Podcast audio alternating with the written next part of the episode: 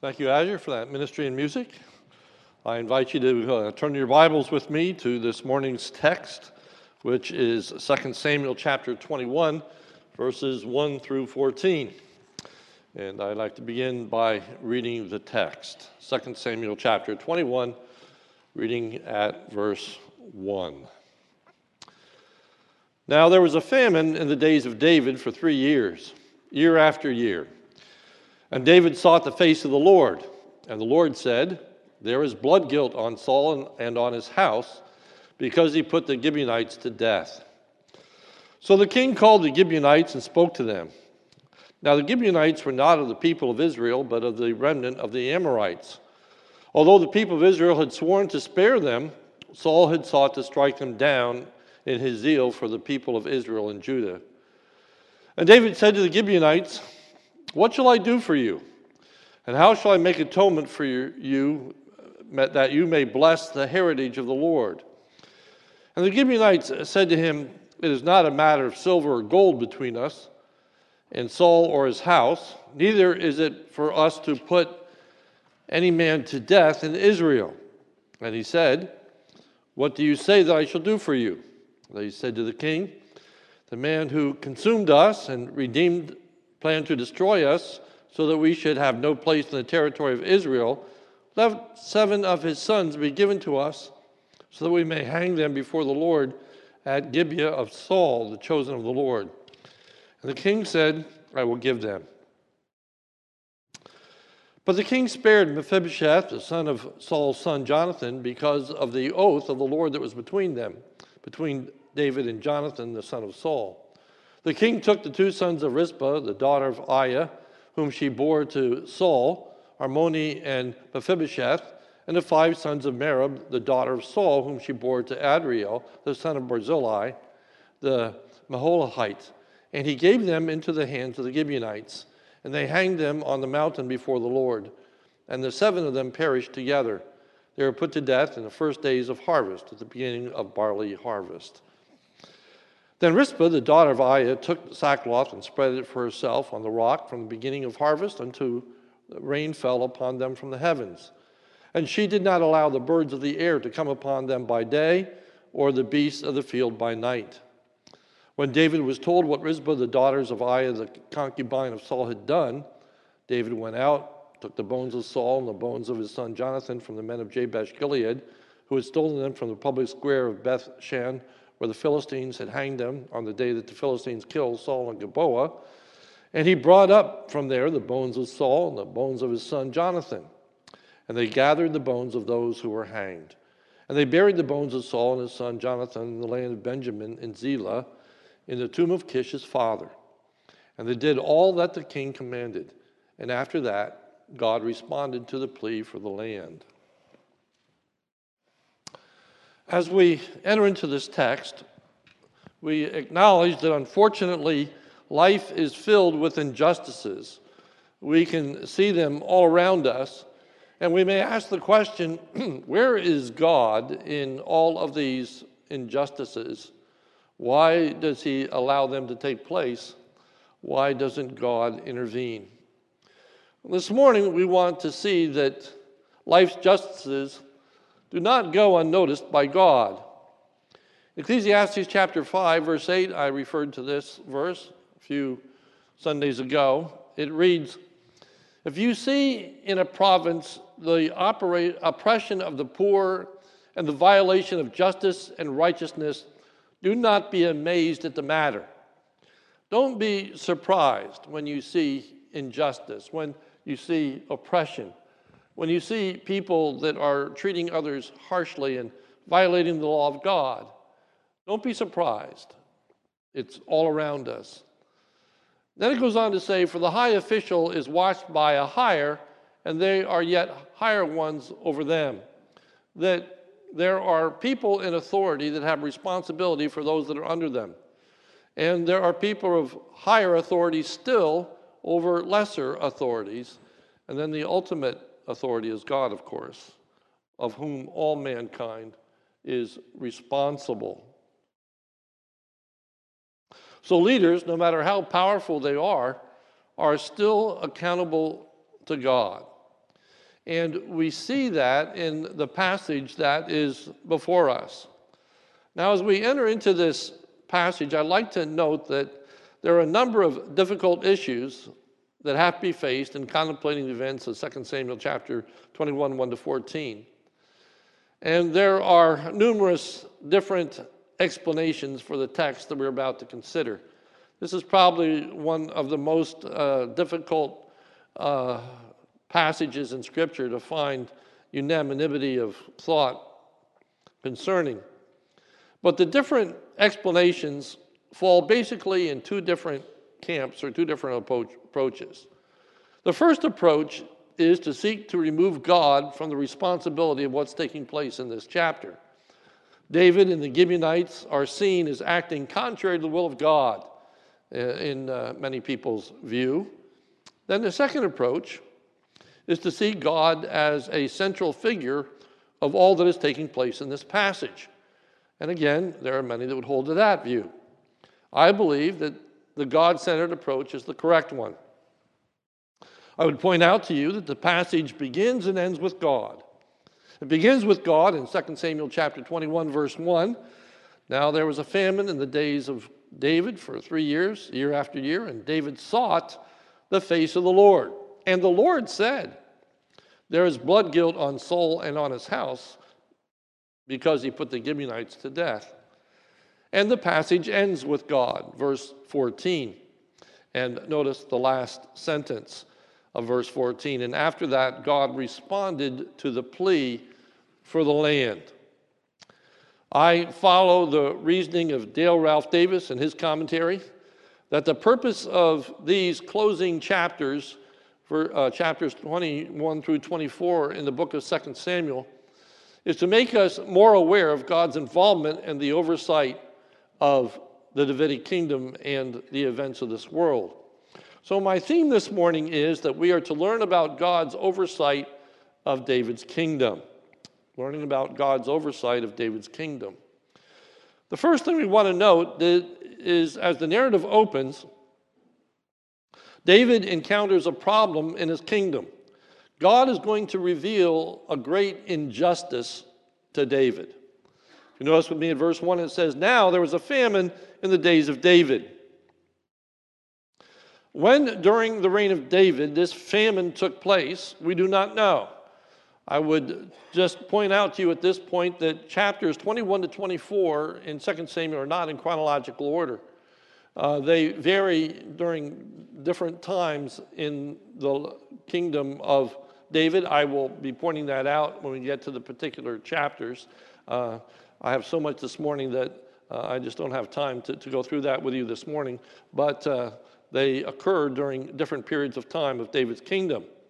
They are not in chronological order, but they are in a thematic order. And I will demonstrate that again as time goes on. What's important to keep in mind is that the famine occurs during the reign of David. This famine was a lengthy famine, for tells us in verse 1 that it lasted for three years.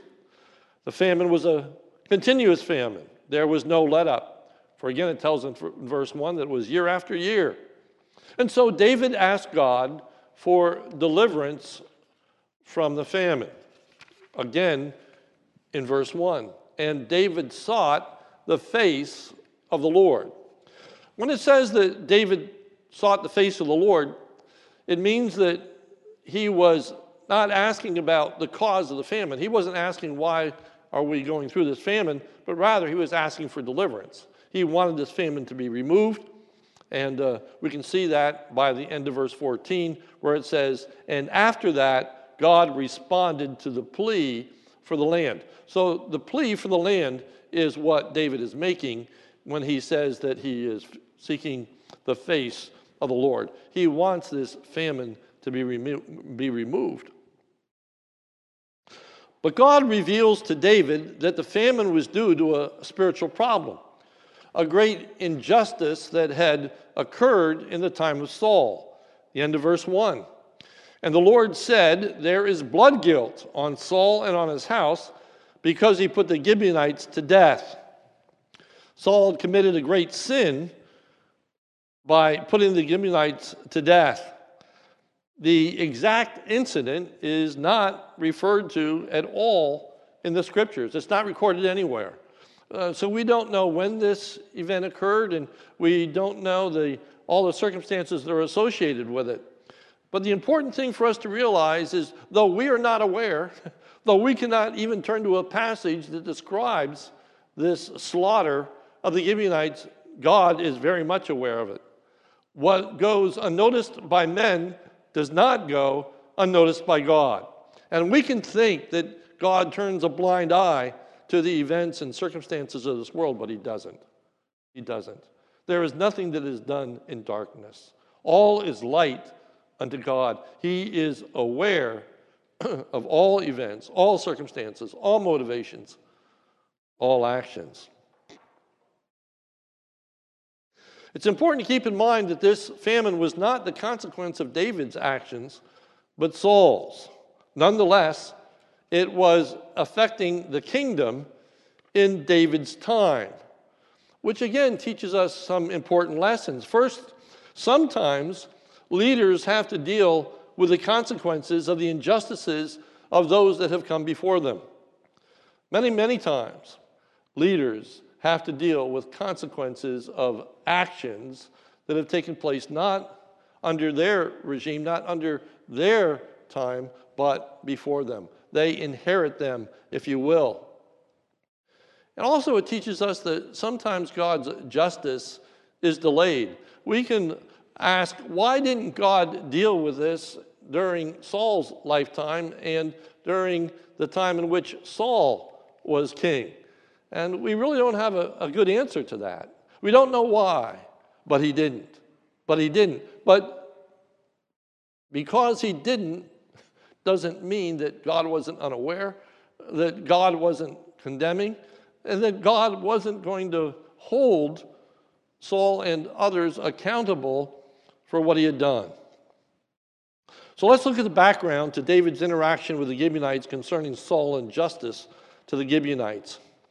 David is going to have to address the Gibeonites in verse 2. So the king called the Gibeonites and spoke to them. Now, we, the readers, are given the pertinent facts of Saul's injustice. This is important background information to, uh, for us, and I sent out an email uh, asking you to, to read uh, Joshua chapter 9. And let me highlight some of the things that are found in this verse that, that come out of the events in Joshua chapter 9. First, it's important for us to realize that the Gibeonites did not belong to the tribes of Israel. Verse 2 Now the Gibeonites were not of the people of Israel, but of the remnant of the Amorites. The Amorites were a people group that inhabited the land before the Israelites did. The Israelites conquered the land, uh, taking it from the Amorites. And the Amorites were to be destroyed. However, the Gibeonites had heard of all that God had done for the nation of Israel. And the Gibeonites believed in the power of God and believed that God's will was going to be accomplished. So they tricked the Israelites into making a covenant with them so that they would not be destroyed but be spared from death. If you notice in 2 Samuel chapter 21 verse 2, this is referred to when it states, so the king called the Gibeonites, spoke to them. Now the Gibeonites were not of the people of Israel, but a remnant of the Amorites, although the people of Israel had sworn to spare them. They had made an oath to spare the Gibeonites. Now, let me give you some background from Joshua chapter 9. Starting in Joshua chapter 9, verse 3, it reads as follows But when the inhabitants of Gibeon heard what Joshua had done to Jericho and to Ai, they on their part acted with cunning and went and made ready provisions and took worn out sacks for their donkeys and wineskins, worn out from torn and mended with worn out patched sandals on their feet and worn out clothes, and all their provisions were dry and crumbly. And they went to Joshua in the camp at Gilgal and said to him and to the men of Israel, We have come from a distant country, so now make a covenant with us. So they deceived the Israelites by taking all of these uh, goods that made it look as though they had traveled a great distance when in actuality they were very close by. So in Joshua chapter 9, verse 15, it says Joshua made peace with them and made a covenant with them to let them live. And the leaders of the congregation swore to them.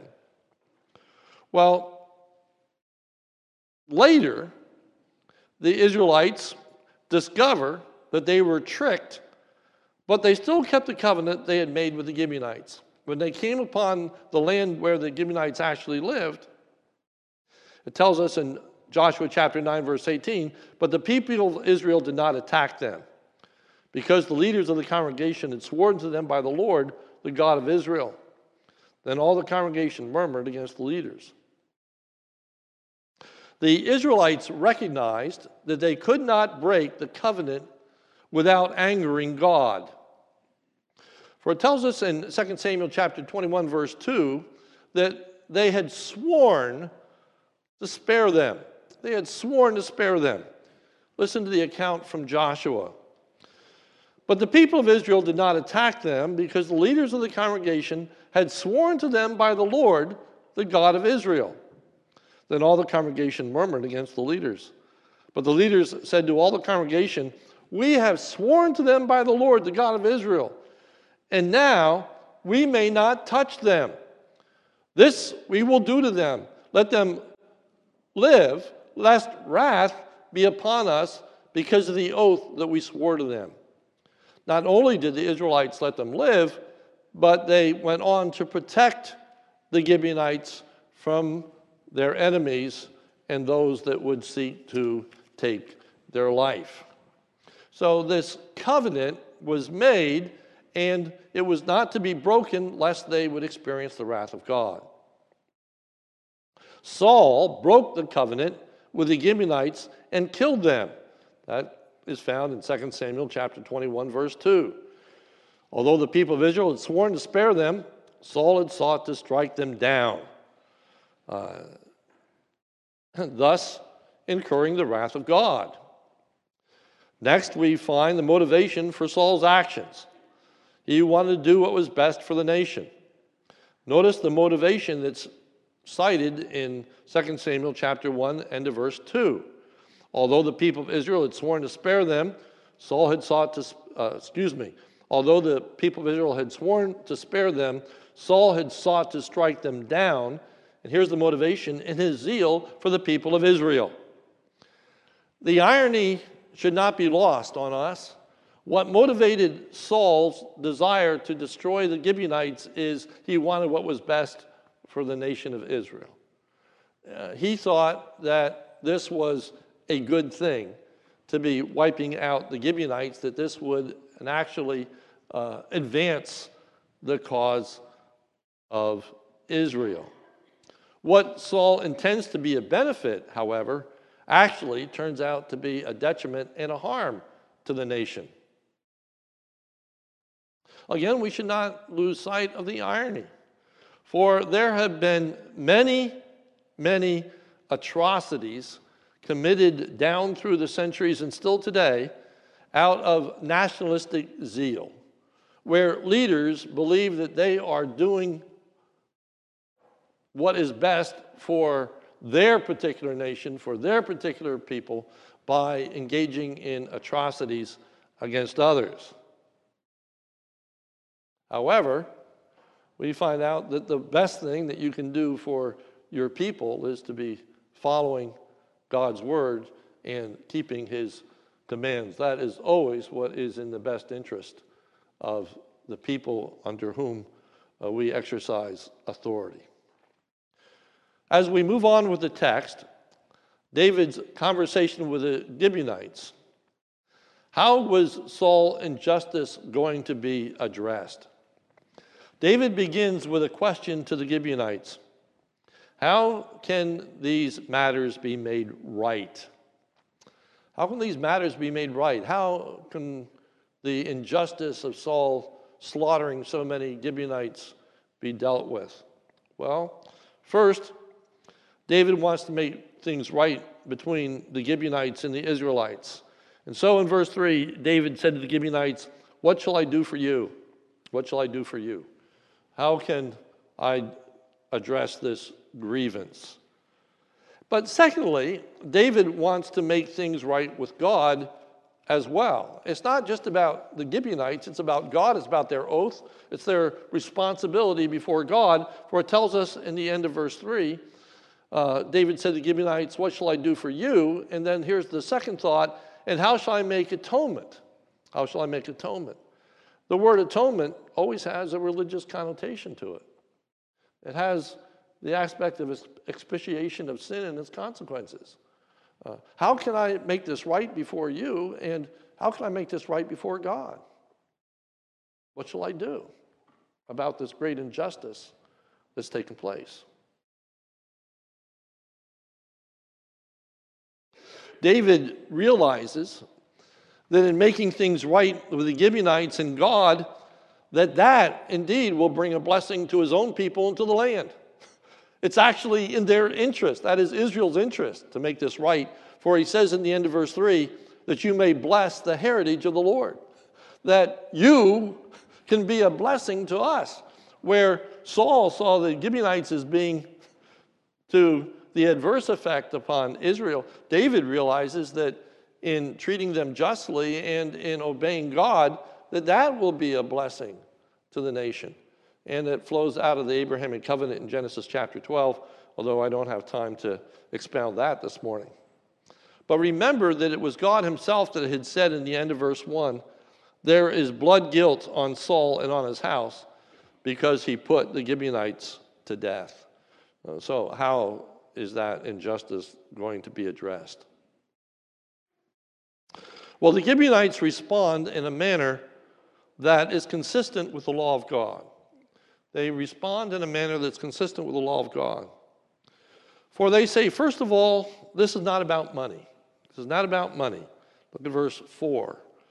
The Gibeonites said to him, It is not a matter of silver or gold between us and Saul or his house this statement is in keeping with God's law as it's revealed in Numbers chapter 35.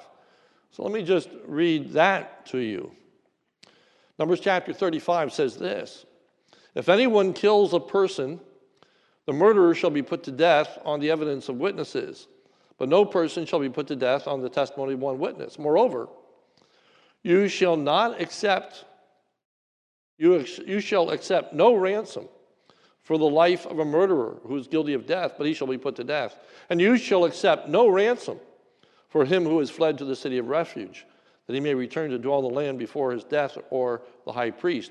You shall not pollute the land in which you live, for blood pollutes the land, and the atonement can be made for the land for the blood that is shed in it, except by the blood of the one who has shed it.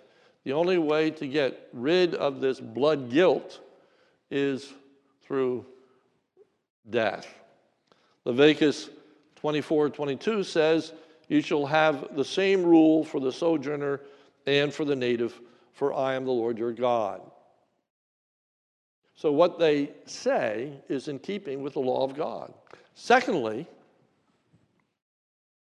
the Gibeonites reply that it is not their place to exercise judgment over the Israelites. For if you notice in verse 4, it goes on to say, well, I'll read verse 4 in context. The Gibeonite said to him, It's not a matter of silver or gold between us and Saul or his house. Then here's the second statement Neither is it for us to put any man to death in Israel. They realized that they didn't have that kind of authority. They acknowledged before David it would be not right for them to be taking the life of an Israelite. That wasn't in their prerogative, that wasn't in their domain. Uh, that wouldn't be justice. That, that would not be correct. Uh, they don't have that kind of authority. So David asks the question. And in this asking of the question, David is asking what should he do as king over Israel? For he is the one who must enforce justice at this point. For notice it says, Again in verse 4, The Gibeonites said to him, It's not a matter of silver or gold between us and Saul or his house. Neither is it for us to put any man to death in Israel. And he said, What do you say that I shall do for you? So David is assuming the responsibility. The uh, response of the Gibeonites was actually a very measured response. It was not vindictive, but it again was a measured response. And I say that carefully, but why was it a measured response? Well, first, it appears that Saul sought to wipe out all the Gibeonites. For notice in verse 5 a description of the activity of Saul. First, what Saul had done. They said to the king, The man who consumed us, that, that being consumed speaks of their death, which is referred to in verse 1. He put the Gibeonites to death. Secondly, what Saul intended to do. In verse 5, it says he planned to destroy us. And then, thirdly, what Saul had hoped to accomplish, and that was to rid Israel of all the Gibeonites. Uh, he wanted to purify the land and get rid of them all. For notice at the end of verse 5, it says that we should have no place at all in the territory of Israel. He didn't want a Gibeonite left in the nation. Many Gibeonites must have died. This uh, must have been a great purging of these peoples. And it tells us at the end of verse 1 because he put the Gibeonites, plural, to death. Despite the fact that many Gibeonites must have died, and Saul was seeking to destroy them all, the Gibeonites did not seek to wipe out all of Saul's descendants. Instead, they say in verse 6, Let seven of his sons be given to us. I think it's important for us to realize that the Gibeonites were not seeking vengeance, but rather the Lord's justice. They understood that what they were acting and what they were seeking was under the Lord's authority. Notice verse 6. Let son, seven of the sons be given to us, so we may hang them before the Lord. Before the Lord. Before the Lord has the connotation with God in view, with a consideration of what God requires. The place of the execution was to be Saul's hometown of Gibeah, verse 6. Let us hang them before the Lord at Gibeah of Saul. Uh, Gibeah is mentioned numerous times in the scripture as Saul's hometown. Uh, I'll give you just one for Samuel 10:26. Saul also went to his home at Gibeah. So he's he's going to be uh, uh, so uh, this execution is going to take place at Gibeah. Most likely, uh, is not only the city in which Saul had lived, but it was also the place where these atrocities would have occurred, uh, at least where the most atrocities would have been occurred. For Gibeah was a town of Gibeonites. It was their area of density. It was the place of the greatest population of Gibeonites.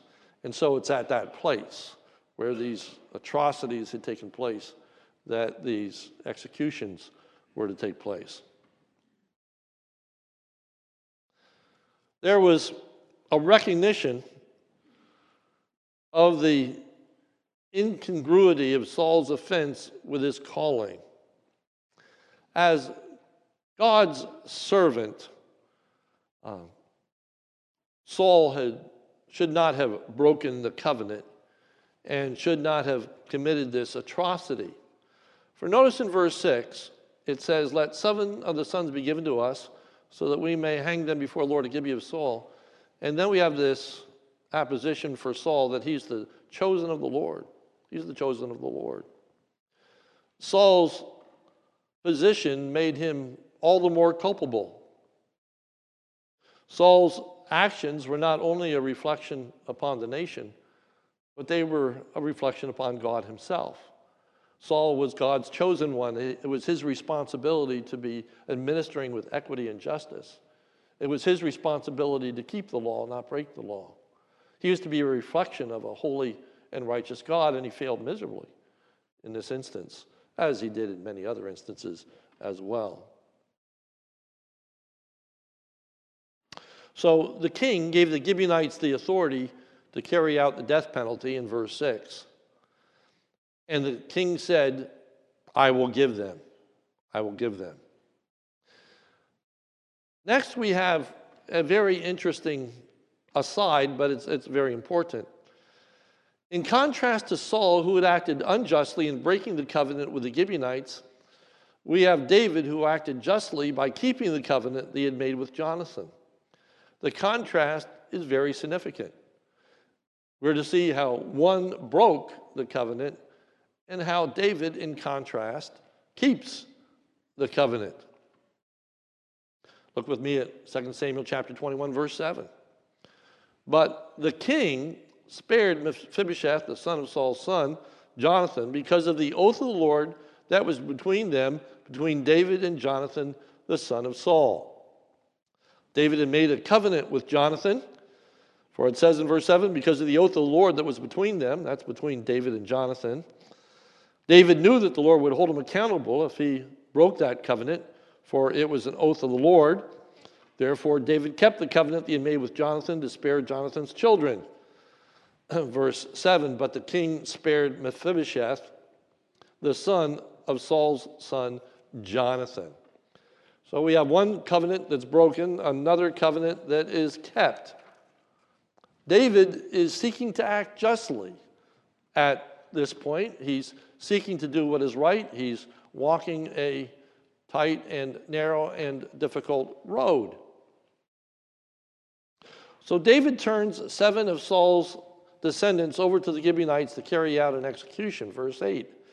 The king took two sons of Rizpah, the daughter of Aiah, whom she bore to Saul, Armoni and Mephibosheth, and the five sons of Merab, the daughter of Saul, whom she bore to Adriel, the son of Barzillai, the Meholathite. And he gave them into the hands of the Gibeonites, and they hanged them on the mountain before the Lord, and the seven of them perished together.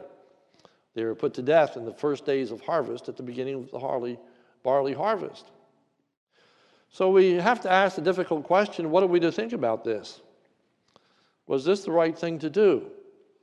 And it's at this point the commentators love to raise all kinds of difficult and trying questions.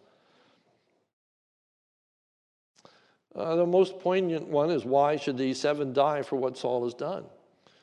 And you get into a, a lot of theological discourse. And let me just say to you, I think at the end that there's not a fa- satisfactory answer to that. Is I have tried to work through many different things, and we could look at a number of passages of Scripture, but uh, I don't think it would satisfy us that uh, I have a good answer to that question. But rather, I, I put this to you, and that is that we have to say at this point that there's much that we don't know that we'd like to know. We know why Mephibosheth is spared. It tells us that because of the covenant that uh, David had made with Jonathan, but it doesn't tell us why these seven were chosen. But the fact that it doesn't tell us why doesn't mean there isn't a good reason. It doesn't mean that there isn't something here that, that we don't know that we'd like to know. What we need to keep in mind is that, that David is seeking justice at this point. And we're not really in a place to pass judgment on, on uh, that judgment that is taking place, but, but rather to acknowledge that justice is being sought. And uh, what do we learn from that?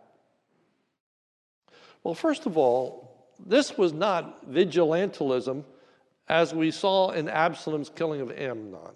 I hope that you can remember that event where uh, Amnon had raped Tamar, and Absalom was outraged by it and was seething over it, was angered, and for three years that festered, and then he took matters in his own hands and, uh, and uh, killed uh, Amnon, and, and I referred to that as vigilantism of taking matters in your own hands. This is not that.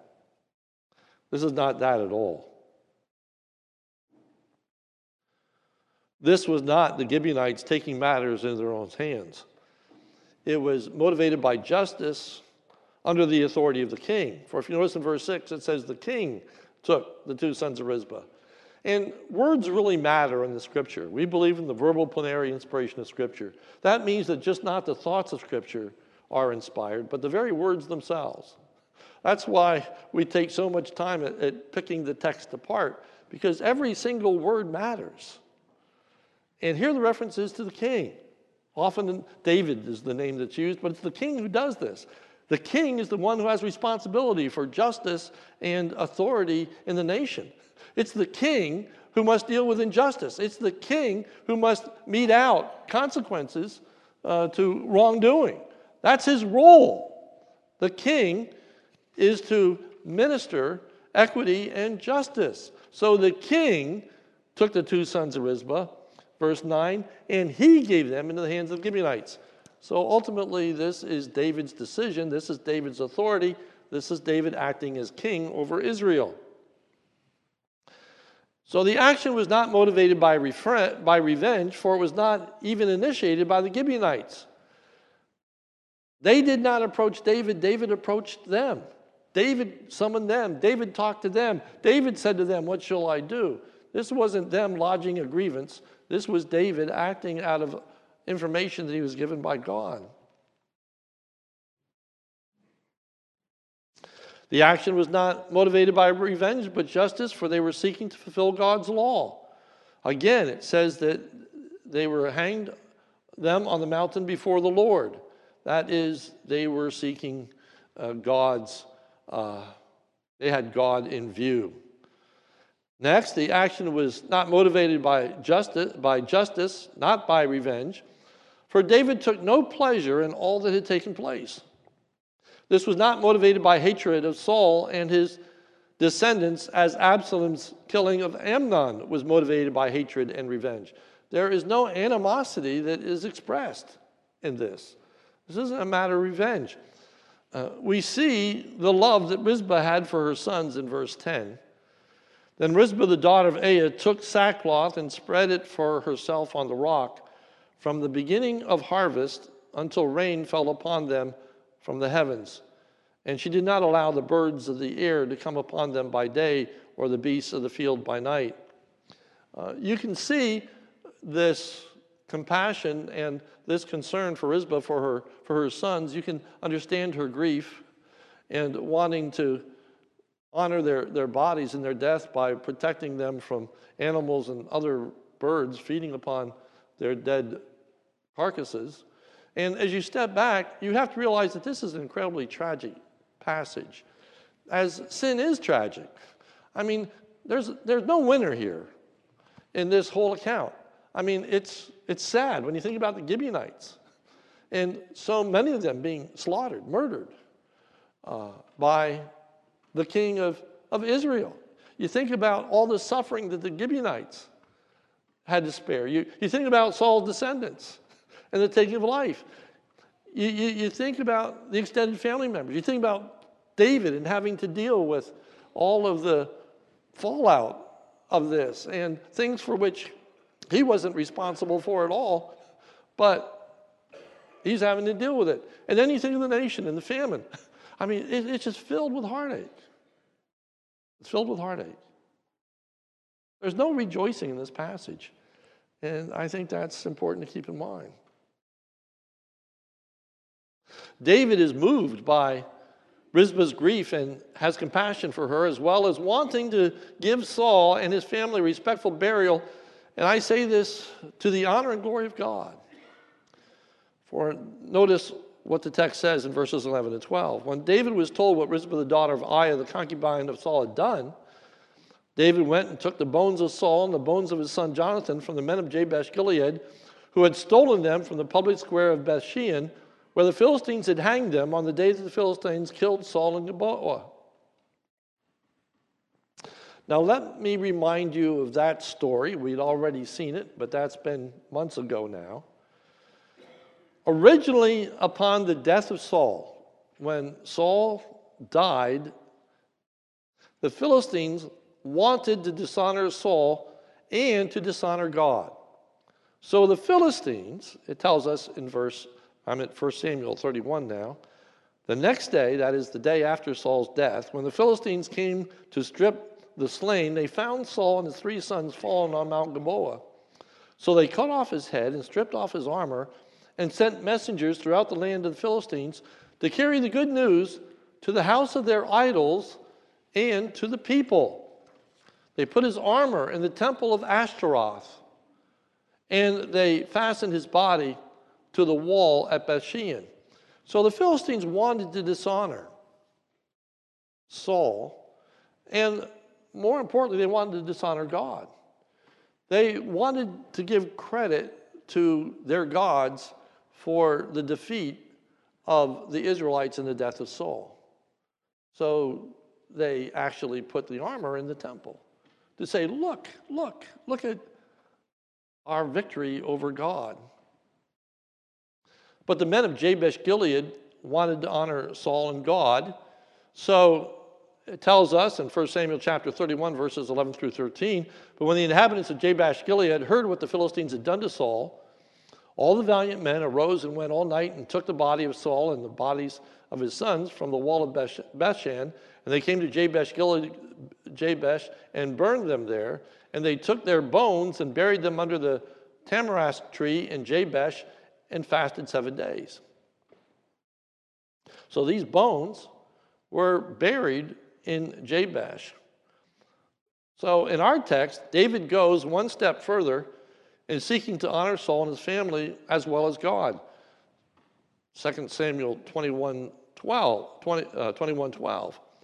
David went and took the bones of Saul and the bones of the son of uh, Jonathan from the men of Jabesh Gilead, who had stolen them from the public square of Bethshan, where the Philistines had hanged them, on the day the Philistines killed Saul on Gilboa. So David now is going to give them a proper burial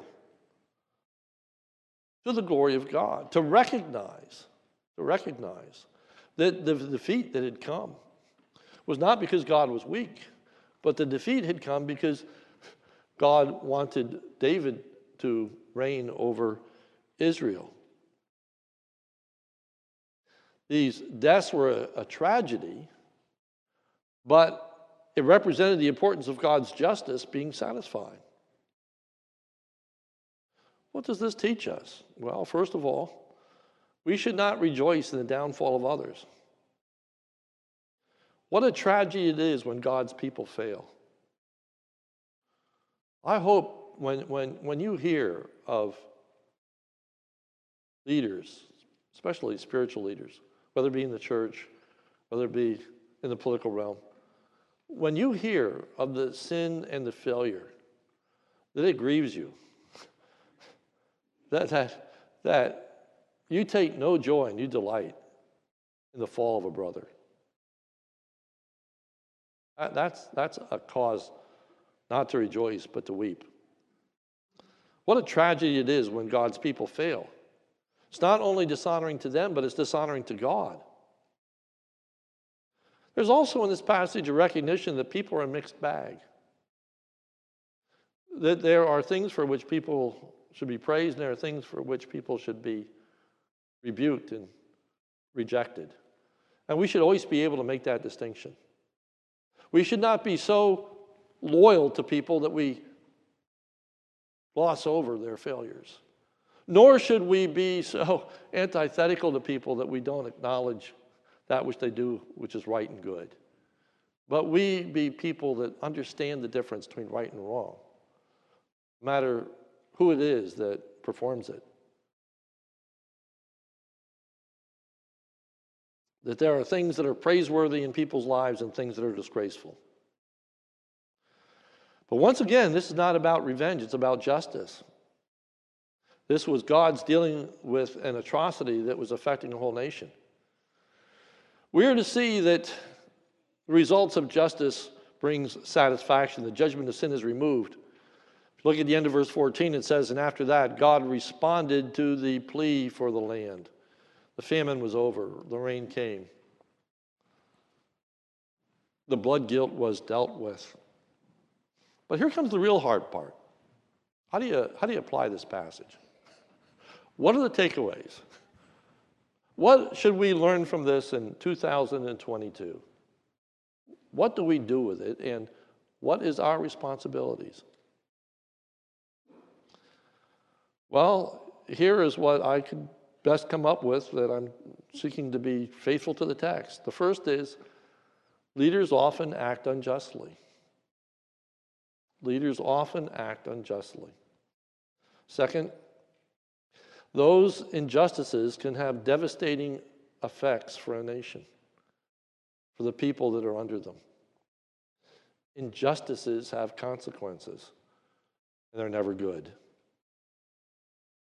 Thirdly, sometimes leaders have to deal with injustices that have come before them, before their regime, before their time.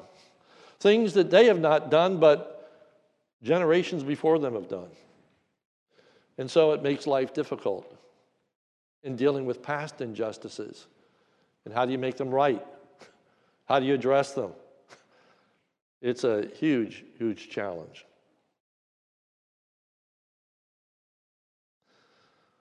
Well, we learn what is incredibly important is, is, that is that God expects rulers to reign with justice, especially those that bear his name, those that he has chosen.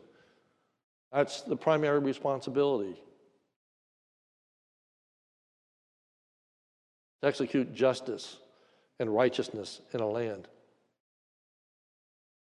When injustices do occur, they do not escape God's notice. Be assured that any injustice that you see, God sees. Any injustice that you are aware of, God is aware of. And any injustice that you have no control over, God has complete control over. And God holds people accountable.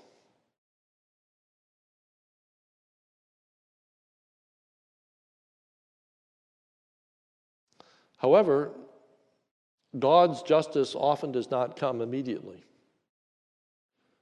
It isn't always dealt with, and I would say to you, frequently is not dealt with immediately. In fact, many of the injustices that we see will never even be addressed in our lifetime or the lifetime of our descendants, but they come before the throne of God. There is a final judgment, there is a final dealing with mankind when they stand before God and give a full account. Saul does not escape. Saul will stand before God. Saul will give a complete account for his life and that which he has done. Ultimately, the time of judgment is future. Passages such as this teach us the reality of judgment. It teaches us that sin must be atoned for. Sin must be atoned for. And with that in mind, I'd like to leave with a positive thought. And that is thank God for Lord Jesus Christ. Who is the atonement for sin, who bears the consequence of our guilt, who himself in his body took upon our sin, our shame, our death, dying in our place on the cross, rising from the dead, completely satisfying the justice of God.